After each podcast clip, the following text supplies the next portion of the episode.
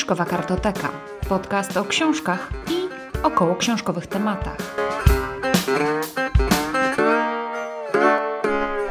Cześć, ja jestem Monika, a to jest podcast Fiszkowa Kartoteka. Dzisiaj opowiem Wam o książce Cudze Słowa Wita Szostaka. Jeżeli macie ochotę usłyszeć, co o tej książce myślę, to zapraszam do słuchania dalej.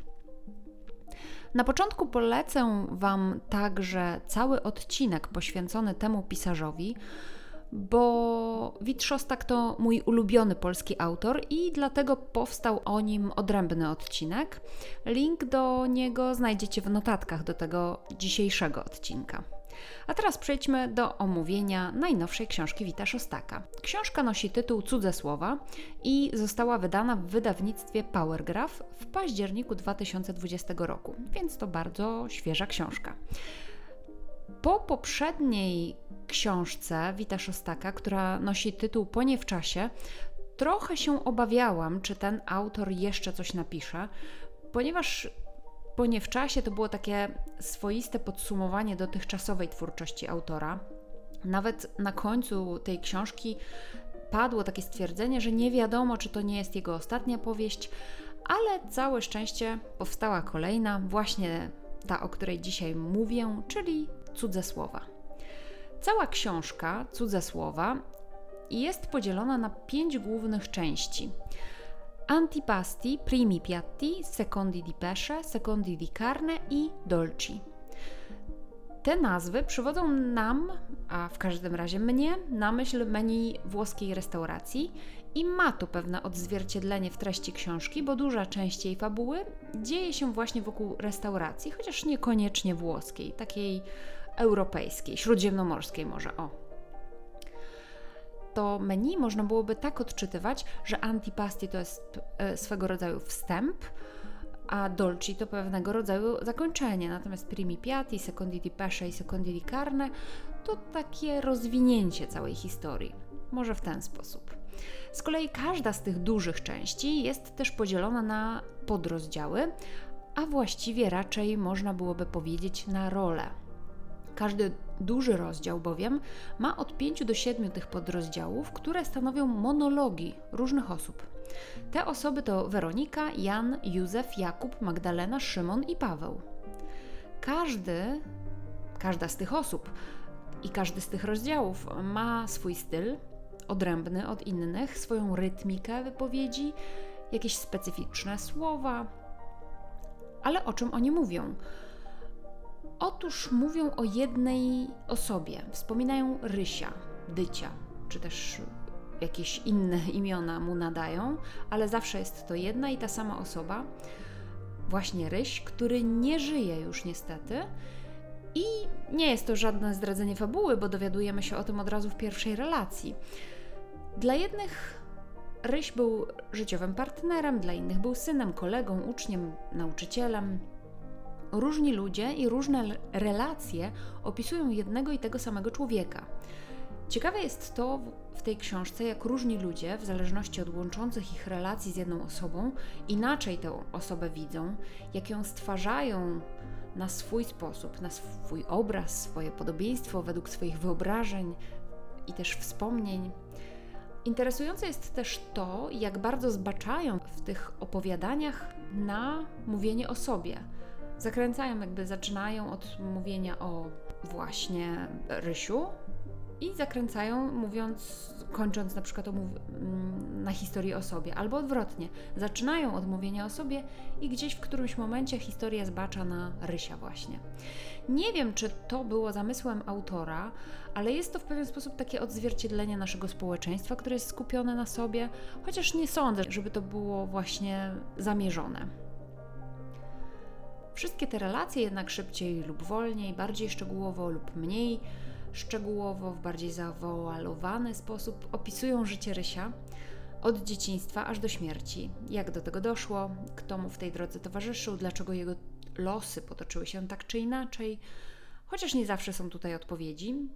E, odkrywamy tę historię po trochu, krok po kroku. Każda relacja odkrywa nam coś nowego, czasami coś zaskakującego. No i teraz, czy te cudze słowa, ten sposób narracji mi się podobał? I ja tutaj mam mały problem. Trochę mi się dziwnie do tego przyznać, mm, że książka ulubionego autora, ukochanego pisarza podobała mi się nie do końca, podobała mi się średnio.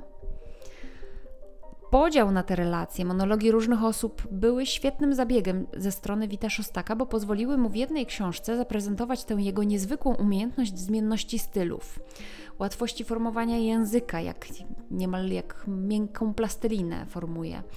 To jest według mnie ogromny plus tej książki, ale jednocześnie jedne relacje automatycznie podobają nam się bardziej, inne mniej. Są takie, które czyta się łatwo, bo są napisane potoczystym językiem. Niektóre są w takim stylu gawędziarskim. Są takie, które z kolei czyta się wolniej, bo stanowią jakby, nie wiem, ćwiczenie stylistyczne. Są takie, które mnie mocno wzruszyły, tak naprawdę wzruszyły aż do łez. Chodzi tutaj o wspomnienia ojca, a są takie, które chciałabym właściwie szybciej przekartkować, bo wydawały mi się nudne. Poza tym, ten zabieg odkrywania historii powoli z pewnymi zwrotami akcji, mm, trochę zaskakującymi, a trochę żerującymi na naszej sympatii do suspensu, do jakichś wzruszeń, jest według mnie wtórny i jest też mocno wyeksploatowany już w takiej współczesnej literaturze, również w polskiej, mm, także przez innych pisarzy, takich jak chociażby Jakub Małecki. Bardzo możliwe, że jestem zbyt surowa, bo Witrzostak sam sobie podniósł tę pisarską poprzeczkę bardzo wysoko swoimi poprzednimi książkami. Możliwe też, że jestem nie do końca sprawiedliwa.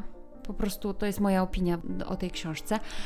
Ale pomimo tych moich gorzkich słów i niektórych e, zarzutów w stosunku do książki Cudze Słowa, uważam, że to jest naprawdę bardzo dobra książka, świetna wręcz, szczególnie jeżeli nie znacie wcześniejszych powieści tego autora bo kiedy ma się już porównanie do wcześniejszych powieści tego autora, to już widać, że ona nie jest taka świetna jak te poprzednie.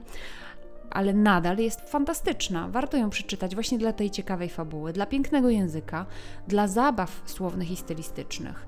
Jest też to książka bardzo dobrze wydana, bo wydawnictwo Powergraph, w którym od kilku lat Witrzostak wydaje swoje powieści, zawsze Dba o doskonałą oprawę, doskonałej prozy. Okładka tutaj jest twarda, a na okładce jest niebanalny e, rysunek, niebanalna grafika projektu Uli Pongowskiej, tak jak i na poprzedniej książce Wita Szostaka, na okładce powieści Po nie w czasie. I edycja tej książki jest bezbłędna. Ja nie napotkałam na żadne błędy edytorskie, ortograficzne czy jakiekolwiek. Także podsumowując, Książkę tę polecam wszystkim miłośnikom literatury pięknej i doskonałego języka, albo ogromnym fanom Wita Szostaka, albo właśnie osobom, które z kolei nie znają jeszcze tego autora, bo według mnie jest to doskonała książka, żeby zacząć znajomość z jego stylem, w przeciwieństwie do książki Płonie w czasie, która jest według mnie fantastycznym frekasem dla fanów autora, natomiast ci, którzy go nie znają, nie będą czerpali z w czasie takiej frajdy i przyjemności czytania, jak, e, jak właśnie fani autora. W cudzych słowach nie znajdziecie pędzącej na łeb, na szyję akcji. Nie jest to książka sensacyjna, ale znajdziecie tutaj piękny język, ciekawe postaci, fantastyczne frazy. Także polecam.